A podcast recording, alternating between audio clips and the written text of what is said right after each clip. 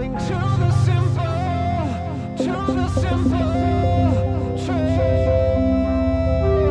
simple truth. You're listening to The Simple Truth with Pastor Dion Cordova of Truth Ministries Calvary Chapel.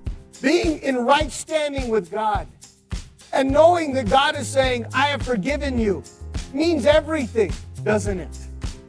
And that man was there, and I can imagine the tears that came to his eyes. If that was the only thing he left where that day, it was more than enough.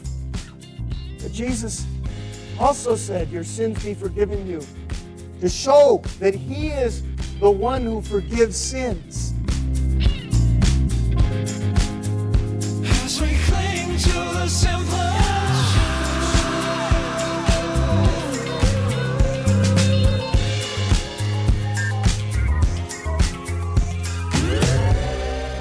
What could you possibly value more than your eternal standing before God? Well, today Pastor Dion will teach listeners that Jesus was Almighty God and that his forgiveness of your sins is worth more than anything. When the paralyzed man received healing, he was also given forgiveness of his sins. There is no greater feeling of healing than to know that our eternity is secure. Walking in sin is dark and burdensome, but when Jesus sets us free, we can live with more joy and purpose as we represent him. Now let's join Pastor Dion in the book of Luke, chapter 5, with today's edition of The Simple Truth.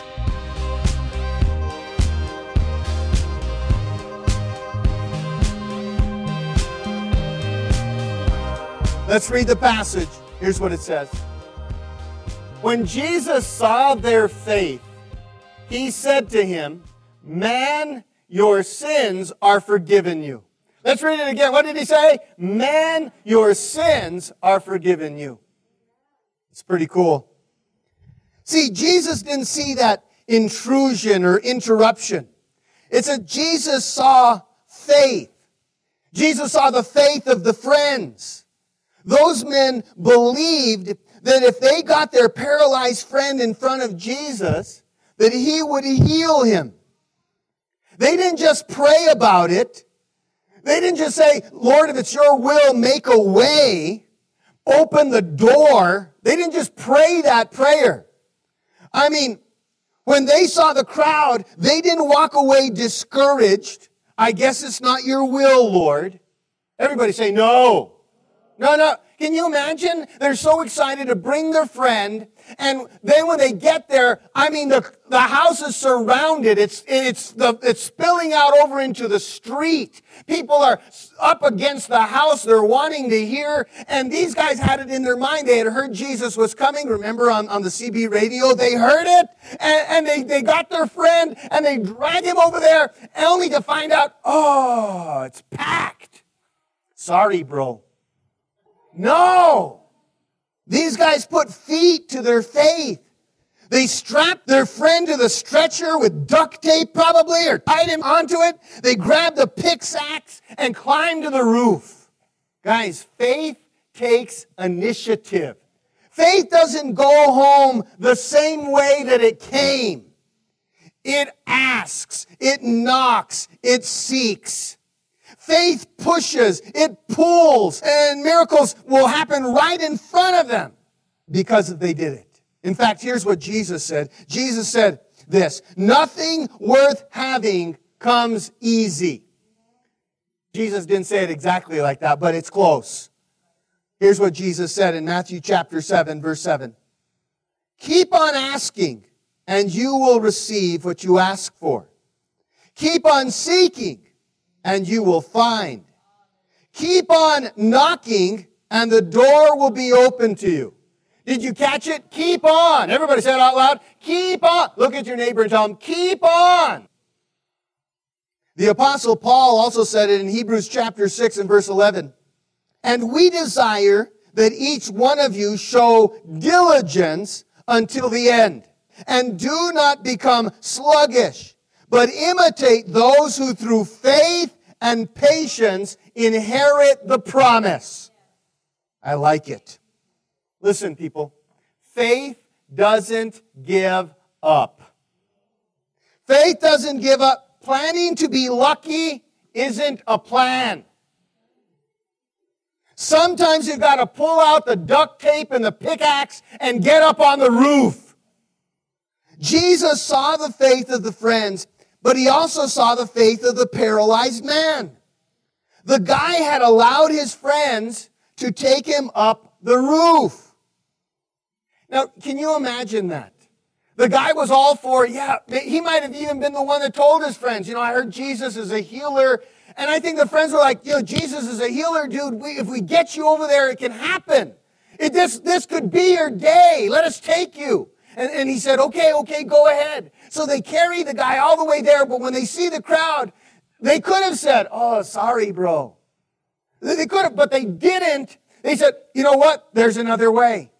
You know what we're going to do? We're going to tie you down. We're going to take you on the roof. And we're going to break it through. What do you think? Because he's the one that's going to have to pay for it. He doesn't have a job. He can't work because of he's been paralyzed. He said, so what do you think? Want to do it? There needed faith from the guys who were doing it, the faith of the guy who's on the stretcher. Do you want us to do it? Do it. Let's do it. It takes faith. Because once we get up there, we're going to poke a hole in this guy's roof, and then we're going to let you down. We probably have to, we don't want to make a big hole, so we're going to just turn you up straight up and then kind of let you down with a rope slowly and get you in front of Jesus. Jesus also saw the faith of the guys who broke into the roof. Jesus saw the faith of the guy, the paralyzed man. The guy allowed his friends to take him up to the roof. He, agreed with breaking a 6x3 hole up there, and that he would be responsible to pay. That guy on the stretcher was counting on being healed. Right? Counting on God is not just waiting and hoping. It's believing and acting. That's what counting on God is. Faith doesn't play it safe. It trusts in spite of the risks. And I just thought, God, just make it happen, Lord. Just rain the blessings. Here I am, Lord. I keep waiting. Get your duct tape and your pickaxe, guys. Get up, climb some roofs, make it, do some stuff, push, pull, whatever you got to do. That kind of faith gets a hold of the Lord's attention. He notices and applauds it.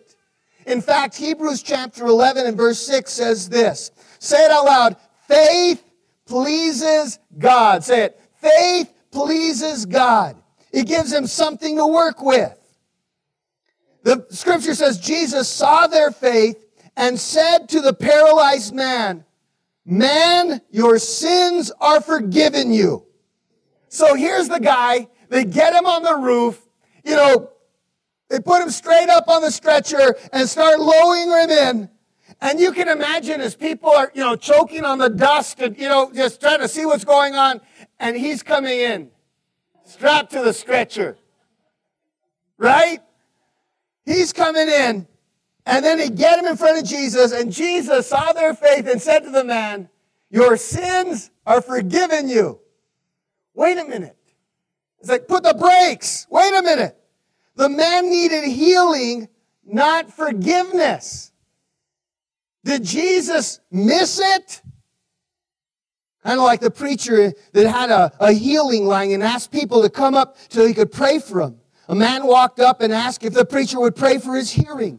The preacher, put his fingers in the man's ears and he prayed a long prayer, a long anointed prayer, healing and restoration and a miracle. And then the preacher pulled his fingers out of the man's ears and asked, "How's your hearing now?" The man said, "Well, it's not till Monday." The preacher missed it. That's not what happened here. Jesus didn't miss it. See, history tells us that the number one reason for paralysis in that culture was syphilis, was STDs. That was the number one reason for paralysis in those days. It's likely that the man had been paralyzed as a result of the vida loca. So this guy likely was paralyzed because of his past, because of a lifestyle that he engaged in. So I'm sure that not one day went by that this man didn't regret his sin. Like the alcoholic that lives with liver disease, the addict that lives with hep C, the gambler that lives with bankruptcy, the woman that lives with an abortion. There's that regret. Regret. Everybody say it out loud. Regret. This paralyzed man had lived with something worse than paralysis. You see, his body didn't move, but his mind did. And it constantly condemned him, reminded him of why he was in the condition he was in. He carried shame and guilt and regret. Another reason Jesus told him that his sins were forgiven was that Jesus wanted us to understand that our spiritual health is more important than our physical health. Sometimes we think that our greatest need is healing or friendship or money. You know, if I could only win the lottery or Publisher Clearinghouse, if I could, that would solve all my problems. If I could only find a godly spouse, that would make me better. If I could get rid of this chronic pain or this terminal disease, then everything would be different.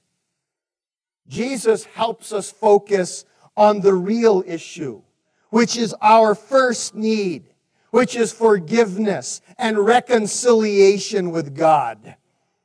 It's because of that that Jesus said this, "For what shall it profit a man if he gain the whole world and lose his own soul?" That's why Jesus said that. He wanted us to make sure that we recognized that it was our spiritual condition that we have to be focused on. And that a physical healing or some kind of financial miracle is not going to solve the real problem in our lives. You can have a healed body and a healthy bank account and still be lost. When Jesus said to the paralyzed man, "Your sins are forgiven," in that one statement, Jesus was claiming to have power to forgive sins. Now, just for a minute, let's consider this. The man got dropped into the middle of this room where Jesus was teaching. Jesus looks at this man. Now, he's in the condition he's in because of a lifestyle that he lived, a past that hung around his neck, that put him in this condition, unable to work, dependent on others. I mean, totally incapable, totally unsalvageable by any estimation of others, without any value. But there he is in front of Jesus. And Jesus says, "Your sins are forgiven." And the first thing that this man experienced was just a freedom from the shame that he had been carrying. Spiritual life was cleansed. Jesus was telling the man, your spiritual life is more important than your physical healing. And I'm telling you, the man knew it. Because being in right standing with God and knowing that God is saying, "I have forgiven you," means everything, doesn't it? And that man was there, and I can imagine the tears that came to his eyes. If that was the only thing he left where that day, it was more than enough. But Jesus also said, "Your sins be forgiven you," to show that he is the one who forgives sins. Now, when he said that, it raised some eyebrows. If you remember at the top of our passage there in the very first verse, it said that there at Peter's house there was a bunch of religious leaders or Pharisees, some of them all the way from Jerusalem, which is the corporate office. Pharisees were self-appointed watchdogs of spiritual life in Israel. They made it their responsibility to investigate self-proclaimed prophets and independent rabbis. Whenever a rabbi or a claimed prophet would surface, they would appear to scrutinize and authenticate that particular man's message. At first, these religious leaders were choking on the dust from the roof debris. Now they're choking on Jesus' claim to forgive sin. Let's read it. Verse 21. And the scribes and the Pharisees began to reason, saying, who is this who speaks blasphemies? Who can forgive sins but God alone? Will you read that line with me out loud? Who can forgive sins but God alone? But when Jesus perceived their thoughts, it's really cool that Jesus can read your thoughts, right? You have more to repent from than you think.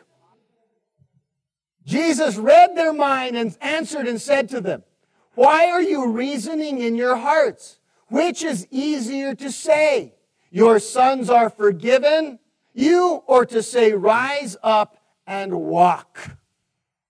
When the religious leaders heard Jesus say, that I forgive your sins, or, your sins are forgiven, the religious leaders were in protest.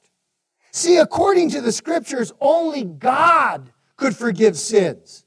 Here's one verse, Isaiah 43:25, where God says in Isaiah, it says, I alone will blot out your sins for my own sake, and will never think of them again. Now, whose prerogative? Who is the only one with authority to forgive sins? God, right? God at this point. And Jesus says, son, man, your sins are forgiven you. And they're like, oh. Everybody said, oh. You would have thought Jesus offered them some pork rinds. See, Jesus was claiming God's divine attribute of forgiveness. Jesus was claiming to be God when he said, your sins are forgiven you. These Pharisees started hissing like a $5 pressure cooker. So that's when Jesus says, hey guys, which is easier to say? He's talking not just to them, but everyone in the room. Which is easier to say? Your sins are forgiven, or rise up and walk? Which is easier to say? Your sins are forgiven. The reason it's easier to say your sins are forgiven is because no one can prove the power. Nobody can prove if your sins are washed away or not. Right? Nobody can prove that. I mean, who can argue that your sins aren't forgiven? But rise up and walk requires evident power. So that's when Jesus says this. But that you might know that the Son of Man has power on earth to forgive sins. He said to the man who was paralyzed, I say to you, arise, take up your bed, and go to your house. Everybody say the word. Immediately. Say it. What? This is pretty cool, isn't it? Immediately he arose up before them, took up what he had been lying on, and departed to his own house, glorifying God. And they were all amazed, and they glorified God, and were filled with fear, saying, we have seen some strange things today. Yeah. Man, your sins are forgiven you. What? You're not God? Blasphemy. Wait a minute. Well, which is easier to say? Your sins are forgiven you, or rise up and walk? Everybody would have said, sins are forgiven you, because, who can tell? So Jesus says, so that you will know that I have the power to forgive sins.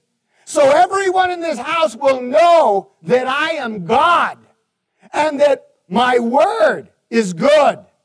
He looks at the man and says, go ahead, stand up, take up your bed, and go home. And the man, I wonder if there was snap, crackle, and pop. I always wonder exactly, did that guy kind of just roll over? And however it happened, the guy stood. Now there's another good reason to say, oh, we've seen some strange things today. But they glorified God. Jesus was proving, guys, that he has the power to forgive sins. By the act of healing, Jesus proved that he is able to forgive sins, that he is God. Jesus basically said in that statement that he is the Almighty. Everybody said out loud that he is the what? Almighty. He is healer and helper and provider and protector. And better than that, he is the forgiver. He will heal your spirit, and he will also heal whatever is ailing and hurting you. He will go to work on that. He will separate our sins as far as the east is from the west.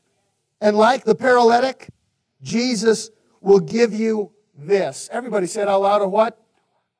Because that's what that guy got. He got a new walk. Say it out loud, a what? But this walk wasn't a broken one, a limping one. It was a new walk. That's what we got. We were paralyzed because of sin, la vida loca. And Jesus stepped into our lives. Maybe it took some faith for us to get to that place where he was, right?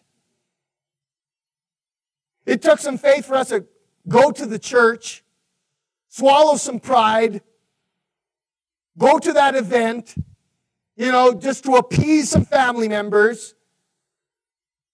Jesus encountered us there, stepped into our lives, and gave us spiritual cleansing and a new spiritual walk. Not a broken one, not a handicapped one, a new walk that's completely whole. That's what he does for us. I'm going to close with this last verse. Here it is, Isaiah 40:31. Read it out loud with me. But those who trust in the Lord will find new strength. They will soar high on wings like eagles. They will run and not grow weary. They will walk and not faint. Jesus promised, as the builder and leader of the church, that he would be present wherever people are gathered in his name. And if we will trust him with our lives, he will wash away the disease and the paralyzation of our lives. He will raise us up in newness. Maybe before the world, you'll still have to go see the judge. Maybe in this world, you'll still have to deal with some of the circumstances or the aftermath of what the vida loca has left you. But before God, you are cleansed, you are healed, you are forgiven, and you've got a new walk. But it's about trusting him. It's about, Lord, I'm putting myself before you. As we cling to the simple.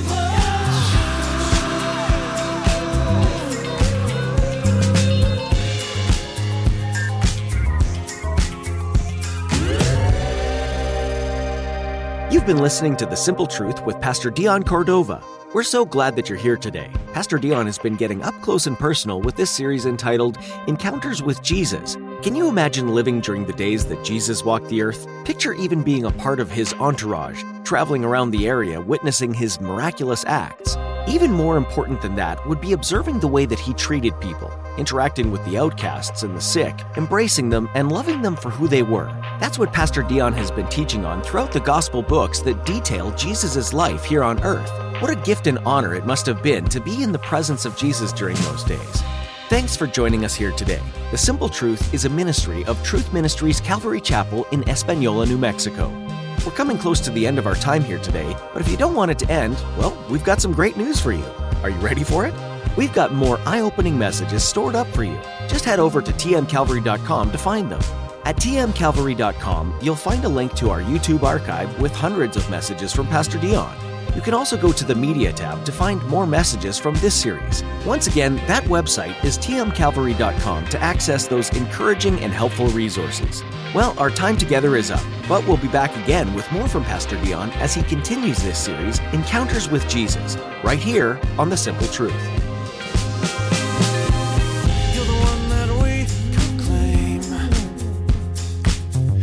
grateful's for you as you work in us.